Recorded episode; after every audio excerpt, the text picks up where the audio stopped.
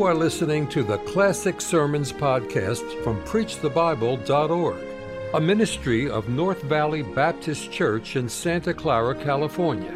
You will hear fervent, old fashioned revival sermons from great preachers of the past. It is our desire that you will be helped by this gospel message. You know, there are only so many things that a fellow can stand when he's an old country Baptist preacher and when folks go to bragging on you, frankly, I get embarrassed. And uh, I like it,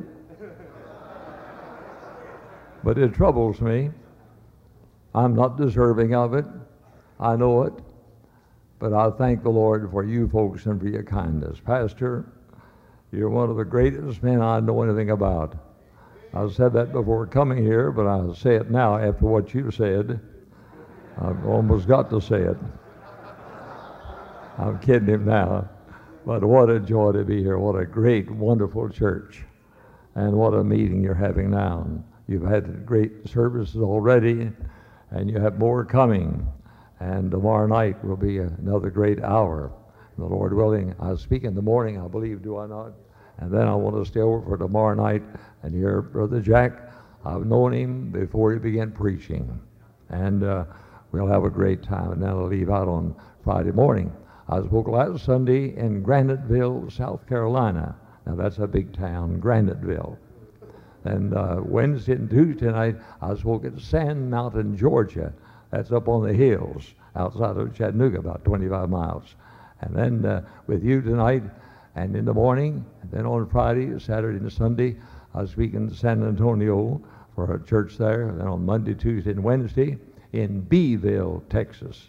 Uh, that's a town, Beeville. I have never been there, but that'll be for three days next week, the Lord willing.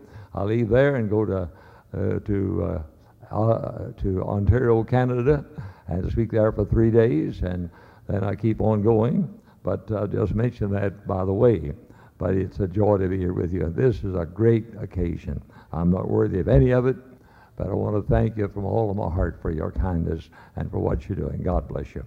I'm not going to take too long. I want Brother David to be up here a little while, and I want you to hear his message because I know this man. I know what he says, what he does. Hope you go by and check the books. I've tried to sell books all my life.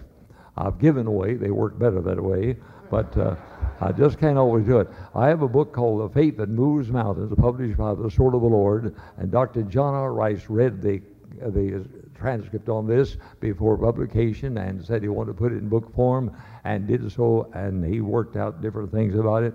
And he just sold it for $9.95 in the sword of the lord. I sold it for $5 it's my book. I can do what i want to. And uh, so you can get that. And then i have a new book and this published by the sword of the lord too. The man in cell number one now you'd like to know who that is but you have to read the book to find out the man in the cell number one published by the sword of the lord and then a little book on the key to victorious living that I think you'll enjoy very, very much. And they're on the table in the book room, and I hope that you'll get them. And just a few there. And may I say, what a joy to be here. I'm glad my wife could be here tonight. And we didn't know about any of this. And she came with me because when you get to be senior citizens, you ride for a whole lot less. And, uh, and that's right. And so I can go anywhere I want to for $124 from Chattanooga to California, from California home. But every time I stop and stop to preach somewhere, I have to pay another 124. But uh, she's along with me, and we enjoy being here with you and all of you, and God bless you. And uh, I better say that I'm 83. I'll be 84 in November, and uh, that's a long time to be here. But I thank the Lord for it. I give my age now in meetings. Uh, for a while I didn't do it, but I do now. Two little boys sitting on the front row one night, and I'm up on the platform, and they were talking about me. One boy said, I know his age. The other kid said, You don't know him? Said, Yes, I do too. I got up about that time. Said, Son, you know me? Said, Yes, sir. I said, Stand up there. And he just stood up. And nice looking kid, intelligent looking boy, smart looking boy. I said, son, you sure you know me? He said, yes, sir. I know you. Go around, turn around and tell the people. I thought I was going to get something good out of that kid. He looked good, not smart to me. But I turned around, you know, he said 91. Now, I didn't use that kid again for anything. I marked him off the book right there. But what a joy to be with you. Well, I have one little story, and then I'll get on with my sermon for tonight. And uh, he heard about the lady who was sitting in a funeral service and uh, listening to the preacher. And all of a sudden, as she listened, she remembered the roast she left in the oven. She said, if he doesn't stop soon, it's going to burn up. I forgot about it. And she was worried about the whole thing. And she sat there, and, and he kept on going. But after a while, he quit. And when he got through, she rushed out and got in the car and said, I'm going to get home and take that roast out of the oven. And uh, she got ready to go. But then she discovered she couldn't go. There were cars in front of her and back on either side of her going out to the procession to the cemetery. And uh, she couldn't get out. Said, well, can't do a thing about it now. I'll just have to stay in the line. And when we get out to a certain place, I'm going to pull out of there and get home and get that roast out of the oven. And said, I know what I can do. I'll just follow on. I'll get out as soon as I can. So they left. They made a procession going toward the cemetery and drove on. And after a while, she looked up ahead and saw a big Walmart. Do you have Walmarts out here? Walmart? Yeah, go ahead. Uh, a big Walmart. And she said, that's the place. And when she got there, she turned into the Walmart all the way across the parking lot and stopped on the other side. He stopped. Well, I got out of that. Now I get back home and get that roast out of the oven. And uh, she said, all of a sudden there came a knock on the window. And she looked out. There stood a great big fat policeman. He said, ma'am, lower your window. She lowered the window. He said, lady, what are you doing? And she said, I don't know what you mean. He said, lady, what in the world do you mean? Well, look what you've done. She said, what do you mean? He said, look back there. She looked out the window. The whole funeral had followed her in the Walmart. now, that's, uh, that's the end of the story, so I'll not give any more tonight. Uh, what will be enough? Open your Bibles now to Philippians chapter 4. Philippians 4. Philippians chapter 4.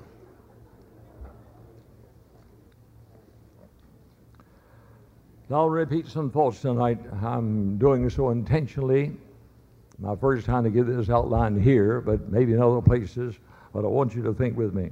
In Philippians 4, verse, verse 6, be careful for nothing but in everything by prayer and supplication with thanksgiving, let your requests be made known unto God. And the peace of God, which passeth all understanding, shall keep your hearts and minds through Christ Jesus. Finally, brethren, whatsoever things are true, whatsoever things are honest, whatsoever things are, are just, whatsoever things are pure, whatsoever things are lovely, whatsoever things are of good report, if there be any virtue, if there be any praise, think on these things. Now hold that in your mind. Let me go back to a verse that you know so well. In Romans 1.16, For I'm not ashamed of the gospel of Christ, for it is the power of God unto salvation to everyone that believeth, to the Jew first, and also to the Greek. Now hold that in mind, if you will please, the scripture I've given you for tonight.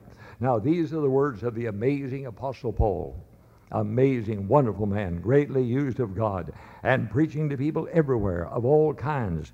But when you read this, you, you find out something. When you read these words in Philippians 4, you learn something. You learn something about yourself and about what you want to be. And this is good for the businessman, for the farmer, for the preacher, for the lawyer, for all of us. And we find something that we can get out of this that'll help each and every one of us. Now, Paul touched every, touched every bit of life, all of life.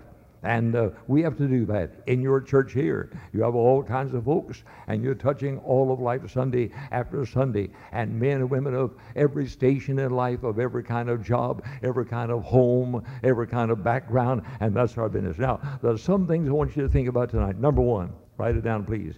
I want you to think about the power of the mind. The power of the mind in Philippians 4 7, and the peace of God which passeth all understanding shall keep your hearts and minds through Christ Jesus, your mind. You see, the mind has great power to bless you or, dis- or disturb you, your mind. And the call of God here is to think upon these things that will strengthen your mind. Now, keep in mind, you can only have one thought at a time, just one. You can't have two, only one. When one is out, another takes its place. And you can have just one thought at a time. If you think on the unholy and the dirty and the vulgar and the trashy, then that whole thing fills your life. And you've got to keep it out. And you've got to say, I want, want, to control my mind. I want to think as God wants me to think. But uh, the world today is full of evil radio, television, magazines, newspapers, all of it, day by day, day by day, uh, forcing and pushing the evil things upon your minds and hearts. And you got to guard carefully and guard your mind. Keep your mind uh, consecrated to God and keep your mind ready to hear from God and hear from heaven and to think upon holy things and good things. The conversation of the average man is quite evil and the words that are beyond our, uh, our listening, we do not want to have them at all in our makeup. Now, he said, think on these things, the true, the honest, the just, the pure, the lovely, the good report, the virtue, the praise, and think of it. Now, when you do that, here's the result. And the peace of God shall be with you. The peace of God. When you fill your mind, your heart with the right thing. Now, what do I say? Guard your mind. Guard your mind. Make sure that you're thinking right at all times at all times. And guard your mind. Spurgeon said, uh, Beware of no one more than your own self. We carry our worst enemies within us and guard your mind. See, this is very practical, but guard your mind. Guard your mind in the lonely hours. There come times of loneliness. We've all had it. When you feel like, what can I do? and you feel like you've been deserted by people around you, and you stand alone, it's time to guard your mind. Be right. Don't uh, resort to self pity. Don't turn away from God. Then uh, guard your mind in the busy hours when you're so busy you don't have time to think and uh, things are rushing upon you. Then beware lest you forget the Lord, huh? which brought thee forth out of the land of Egypt. Beware. Again, uh, guard your mind in the dark hours, the hours of defeat when things are going wrong, when you feel like you've failed. And what can you guard your mind and keep looking up toward God all of the time? And one with God is the majority. Now, again, guard against the successful hours when you've had a good success and God's been good to you and will bless your life and your ministry or your work, whatever it may be. And you guard yourself in that day of success because in that day you can slip away and be uh, and engage in things that are not uh, not uh proper for the child of God and you want to be right in the sight of God all of the time. So guard your mind. Then again, think positively. Uh, avoid the evil and depressive, and uh, fill your thoughts with uh, things that come from the Word of God and from your prayer life and from your devotion to, to the blessed Savior. And don't fill your mind with the negative. Don't think in selfish ways in defeat, but think unselfishly. Think of the needs of others. Others, Lord, yes, others. Let this my motto be. Help me to live for others that I may live like thee and living for him. Then think courageously. If God be for you, if God be for you, who can be against you? And you keep on moving down the line and trusting God and serving God every step of the way. Now, We've all had our fears. I had many fears when I started Camp Joy. I wasn't sure what would happen, but I felt led of God to start a work for children. And God gave me a hundred acres of land at Lake Chickamauga and we began, began the property and kept going all of these years. And we've taken 3,000 per year free of charge. And thousands have been saved, many hundreds of preachers and missionaries around the world who were saved at Camp Joy. But you see, uh, I had a little fear, a little trouble, a little worry. I had trouble in the same way about, about Tennessee Temple when it began that in 1946. I, I, thought to myself, what, what, is, what is this? Is this of God? If you're guiding, I'm, I'm for it. I want to do it and he led me. This is the thing I want you to do, and I did it so. And we've kept on going to this present time in training young men, young women for the service of Christ. Now, uh, hear the word of Paul, and he's telling you to think and bring your mind to one accord of one mind in uh, Philippians 2 and verse, uh, verse 2. And in lowliness of mind, in verse 3, the word mind occurs. In verse 5, let this mind be in you, which was also in Christ Jesus. Think on Christ, think holy thoughts, and set your heart upon him. Now, the power of the mind. Now you watch yourself, guard yourself, make sure that you're thinking clearly at all times. Watch out for selfishness, watch out for jealousy, watch out for thoughts that are not in accord with the will of God. And you say, Oh God, I want to be right. The power of the mind. Number two, the power of the Holy Spirit. The Acts 1 8, but ye shall receive power after that the Holy Ghost is come upon you. And Ephesians 5 18, and be not drunk with wine wherein is excess, but be filled with the Spirit. Uh, the power of the Holy Spirit. Now, we know that. He wants to fill us. We have Him. When we're saved, He comes in. He's there now. Now, now let Him have you. Uh, you have all of Him, but does He have all of you? Big difference. And let the Holy Spirit have full control of your life. Let Him guide you. Let Him make you a victorious Christian in a day when there's so many Christians failing, so many giving up, so many turning aside. You say, No, I'm trusting God. I'm going ahead. I want to be filled with the Holy Spirit. That means to be empty of self and ready for God to bless you and use you. I wonder why there's so many Christians failing. Why? Why so many churches fail? Uh, why do some outstanding men also fail? Men who are prominent in, in their pulpits and in television, radio, and different places, and yet we uh, read of their failures.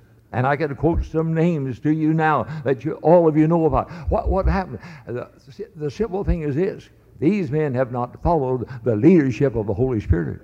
They didn't know His power within them, and they turned away. Now you let the Holy Spirit guide you. The Holy Spirit should be in control of your life all of the time. Now, how are we filled with the Spirit of God? Number one, we're filled when we're empty, empty of self. Get self out of the way and say, Oh God, I want to be filled with the Holy Spirit. Hatred, selfishness, jealousy, envy, all things must go out and confess to God your need and then say, Dear Lord, I want to be filled with the Holy Spirit. Again, the fullness comes by willingness. When you're willing to do what God says, what God says, you want to do it. And when God directs your life, you're to go God's way and to say, This is it. I want to do what God says in my life. And when you're willing to follow the Lord and do exactly what He said. I'm riding on a plane going from Atlanta to Charlotte on a Delta airliner and sitting in my place studying and had my Bible out and reading, making some notes. And across the aisle from me sat a man and a stranger to me, and he kept looking over uh, at me. And after a while, left his place and came across the aisle and said on beside me, he said, uh, "Are you a preacher, sir?" Yes, I am. He said, "I want to ask you a question." He said, "Something wrong in my life. I'm saved, but he said I'm not right." He said, uh, I, I, don't have what I need, and I, am failing in many ways, and I can see that. And I said, What about your family? Well, my wife's a Christian. I have two sons, they're Christians. And he told his story. And he said, uh, he said, I'm not willing. Uh, something is wrong. I'm not getting through to God like I want to. And he kept on talking about the matter. And uh, finally I said, uh, uh, I think I, I, can help you. But I said, Before you tell me what you do now.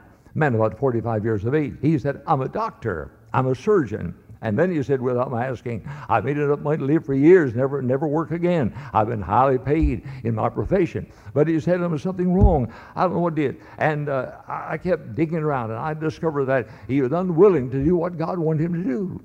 Unwilling, unwilling. And uh, took my Bible, and began to show him what would happen if he went on that way, but what would happen if he turned everything over to God and say, Lord, I want to do your will. I want to go your way. And kept on saying. All of a sudden, he reached over and grabbed my hand and said, Preacher of God, he said, I know now what the will of God is for my life. I believe I know.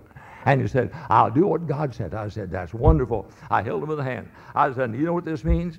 This means that you'll say what God wants you to say. This means you'll go where God wants you to go. This means you'll be what God wants you to be. He said, You're right about all of it. Then I don't know why I said this. I don't know why, but I did. I said, This means, sir, that if God would say to you, sell your medical practice here, your office equipment, everything you've got, and give it all up and go to Africa and be a medical missionary on the African field among the people there, you'd go.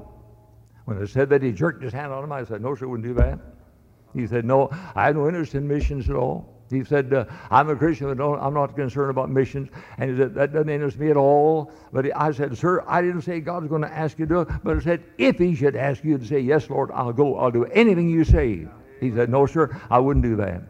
I reasoned with the man all the way to Charlotte, got out of the plane. We walked inside in the lobby, and I stood there reasoning with him and trying to show this doctor, apparently a very brilliant man and a good man in so many ways. I said, Sir, you need to be willing. You've got something in your heart that's holding out on God. You're not willing to do what God says and you can't make it otherwise. And he said, I just don't see it, sir. I don't understand that at all. And turned away from me, waving his hand over his head and shaking his head, and moved on down the, down the aisle. Now, wait a minute. In your life, my dear friend, you've got to say, Lord, I'm willing. I'm willing to do your will. I pastored Highland Park 40 years and six months, one church. Had a delightful time. Oh my, I enjoyed every bit of it. But there came a place when God said to me, I want you to resign and retire from that work. I have something else for you to do. I didn't know what it was, had no idea what it would be.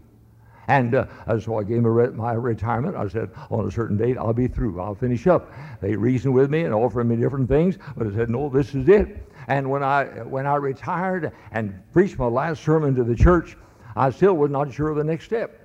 But as soon as I did so, God began sending invitations from all over the nation, everywhere, everywhere.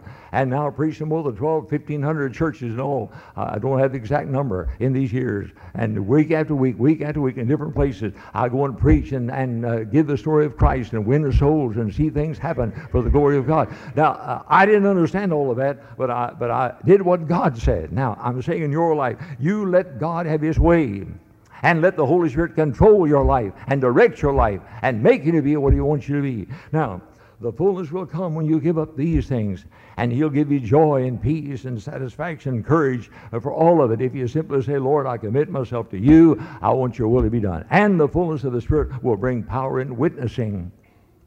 When you're filled with the Spirit of God, then you can witness the lost souls and tell them of Jesus and point them to the loving Savior. Oh, what power. When the Holy Spirit takes over, let Him take over in your individual life. Let Him take over in your home. Let Him take over in your business. Let Him take over in your church. Let Him take over in that Sunday school class. Uh, among young people, uh, among adults, whatever it is. But say, oh, Holy Spirit, control me and take over. You're in me. I want you to have full control of my life. The power of the Holy Spirit in your life and mine. And what great and marvelous things will happen when He takes over and has full control. I'm preaching in a church in the state of Florida. A beautiful big church, a lovely building, and about 75 folks there Monday night about 75 more Tuesday night. I said, Pastor, I'm not doing any good. We're not having the people to come. And uh, I said, I better go home. Maybe come, maybe come back another time and help you out. He said, No. He said, Stay a couple more days, if you will. And uh, then he said to me, he said, You know what's wrong, don't you? I said, I'm not sure. He said, Well, Mr. Roberts had the tent over here four blocks away.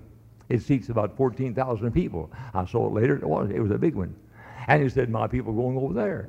They're going over there and watching that tent, the healing line and so forth. And they're in that and not coming to church. I said, Well, I might as well go home. He said, No, let's try two more days. So we went on. Thursday, riding down the street of that city in his car, he was driving. He said, Don't look down. But over on my left, you'll see a man who's causing the most of the trouble in our church. He said, He's a devil. He's a mean one. He's a rascal. And I looked over there, saw a tall fellow with, uh, with rather reddish hair walking down the sidewalk. I said, You mean that man? He said, He's one of them. He said, I said, How many more you got? I said, Three more. I said, What are these men? They're former deacons. He said, Four of the meanest men ever lived. And that preacher tore into them. He, he called them names and uh, he wasn't nice at all. And he said some mean things. And I discovered then why we didn't have revival. I could see then why the revival was, the church was dead and there was no revival fire burning at all. Uh, the hearts of men were wrong. And I could see that. And I preached, and I preached on Friday night on being filled with the Holy Spirit and surrendering everything and saying, Dear Lord, I want to be filled with your Holy Spirit. I want to know the power of God upon my life. And I preached with all of my uh, uh soul and gave an invitation. And one man walked down the aisle and knelt at the table right at the front. And uh, I, we kept on singing. Another man came, another came. Then the four of them were down there. And I said, there must be the four deacons. There are the four. I'm pretty sure that. And they were praying out aloud in a church where that wasn't done very much. And they were crying out, saying, Oh God, forgive us. We're ruining a church. We've heard a pastor. And they were crying out. And I turned around, the preacher was standing on one side holding the Bible in his arm. And I said, Pastor, I think you better go join them. He said, No, sir, I'm not going down there. He said, Let the devil stay there. I said, Those fellows have been mean. They're rascals. He said, They about kill me. I'm not going. I said, Sir, either you go or I'm going home. Now make up your mind. I walked back to the pulpit. In a few moments, heard a rustling sound. I saw the preacher as he walked down the steps and dropped his Bible on the front row and got up back of these four men and stood there for a moment. Then put up two great big arms and stood there, big tall man, and came down flat on his knees and one arm around two men here and one arm around two men on that side and began to cry to God for forgiveness. And they were all praying and crying. And the audience stopped singing. They were crying too. And uh, you see, you can't fool a church. They know what's wrong, don't they? They know when something wrong, they know. And they, they knew that was wrong. And they could see something was wrong. And they cried and prayed for a long time. Then I finally uh, reached over and said, Would you like to stand up and say a word? And they stood up and they were wiping the tears away. One said, I'm to blame, I'm to blame. Another tried to say, I'm no, I'm to blame. And the priest, uh, preacher finally stopped them all and said, Gentlemen, I'm the one to blame. I'm your pastor. I failed you completely. And they were all confessing and they said, come and shake hands. They came and shook hands till about 10.30 at night and uh, crying and rejoicing and going on. Uh, a very, you say an ordinary thing? No, no, it wasn't. I preached on Saturday night to a crowd maybe twice the size, and one got saved. I went back to my motel room in that town and spent the night on Saturday night and came back to the church on Sunday morning in my car. And I'd been uh, parking the car right in front of the church door, been no way to there, so I could park anywhere I wanted to. And uh, I come, came up and couldn't find a parking place. I drove two blocks to find one, two blocks away. I had to uh, park my car and walk back to the church. I walked up the steps, and when I walked up the steps, on the top uh, step up, up the open uh, a building, there stood two policemen there. And uh, I didn't say anything. I walked up and took the door to walk, go inside. One grabbed my hand and said, You're not going in? I said, Sir, I want to go in. I said, I'm the preacher. Oh, he said, excuse me. He said, we're stopping everybody from going in because that building is packed and jammed. And are children sitting on the floor and the choir's full, and the balcony is full of everything. And the, the fire department sent us out here to stop it because the crowd was too big. And I said, well, uh, just let me go inside. I walked inside and down through the, uh, the aisle and came up the front. There stood the preacher on the platform and the audience out before him, a great crowd of people, and he had his Bible in hand and standing there, tears trickling down his face and off his chin. And uh, when I walked up, he turned to me and said, Brother Roberson, you preach? He said, I can't. And he handed me his Bible. And I took the Bible, walked up there, and preached a sermon that morning and gave an invitation. 137 people accepted Christ in that one hour. Wait a minute. And it went on that night the same way. I, I said, Pastor, start baptizing converts Monday night. He baptized 150 converts Monday, Tuesday, and Wednesday. Before we closed on Thursday, there were 242 people saved in that one meeting in just a, a local Baptist church. Wait a minute. I'm showing something. When the Holy Spirit takes over, when He's in control, then things happen. And we're to say, oh God, we want the Holy Spirit to give His power to us and through us to work to win people to Christ and to change our churches and make our Sunday school what they ought to be and our youth programs and the choir and all of it to be touched with the power of God. All right, I've touched two things the power of the mind, the power of the Spirit. Number three, the power of a holy purpose. The power of a holy purpose. Now, follow carefully. Paul was saved, and Paul was called of God. Paul was filled with the Holy Spirit, and Paul preached. And he said, This one thing I do, forgetting those things which are behind and reaching forth unto those things that are before, I press toward the mark for the prize of the high calling of God in Christ Jesus. This one thing I do. Now, Paul was a workman and needed not to be ashamed. Now, God has a purpose for your life, no matter who you are. He has a purpose for you. Are you in the purpose of God? You see, you're somebody. There's no one in the world like you. There are over 5 billion people in the world, no two alike anywhere. Tie that one down. No two alike anywhere. Isn't that something? And God knows you. God loves you. Are you in the will of God? Are you doing what God says with your life? You see, so many people are just drifting along, shuffling their feet, never getting anywhere at all. But God has a purpose for you, a definite purpose, and you are distinctive, and you're to be used of God, every one of you to say, Oh God, use me for the winning of souls and doing the will of God in my life. You may be humble, you may be poor financially, you may have uh, straitened circumstances that are troubling you, but you trust God and have faith in Him and say, Dear Lord, take me and use it. God has a purpose for your life.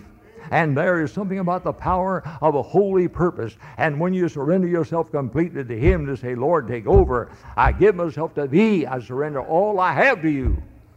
I want you to have my life the power of a holy purpose. Oh, God, give us that.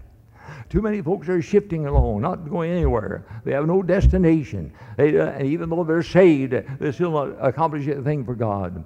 And they're just shifting along without any definite drive that sends them out to do something worthwhile for God. And let God get hold of your life and say, Oh God, I've got a holy purpose in my life. Reveal to me what I should do preach, teach, be a missionary, uh, be a preacher, whatever it may be. Uh, but say, Oh God, I want your will to be done in my life. And let God direct you and let God have his way with you. Surrendered to the will of God completely. The power of a holy purpose the power of a divine uh, destination and work for your life to say, Oh God, I surrender all. I want your will to be done.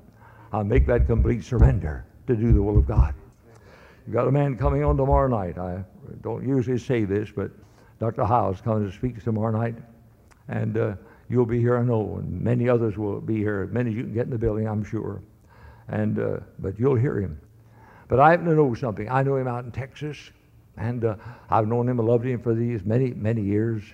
And uh, uh, when he took the church in Chicago at Hammond, I was holding a meeting near the city of Hammond in a, in a church, and I decided to go over and see him and have lunch with him.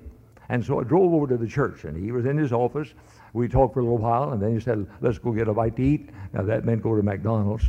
And uh, I said, All right. And we came out the door. We walked out the door. When he stepped on the sidewalk outside the First Baptist Church, the old First Baptist, and I, I've been at that building and preached many times, and when we stepped on the sidewalk, two ladies came up and met him.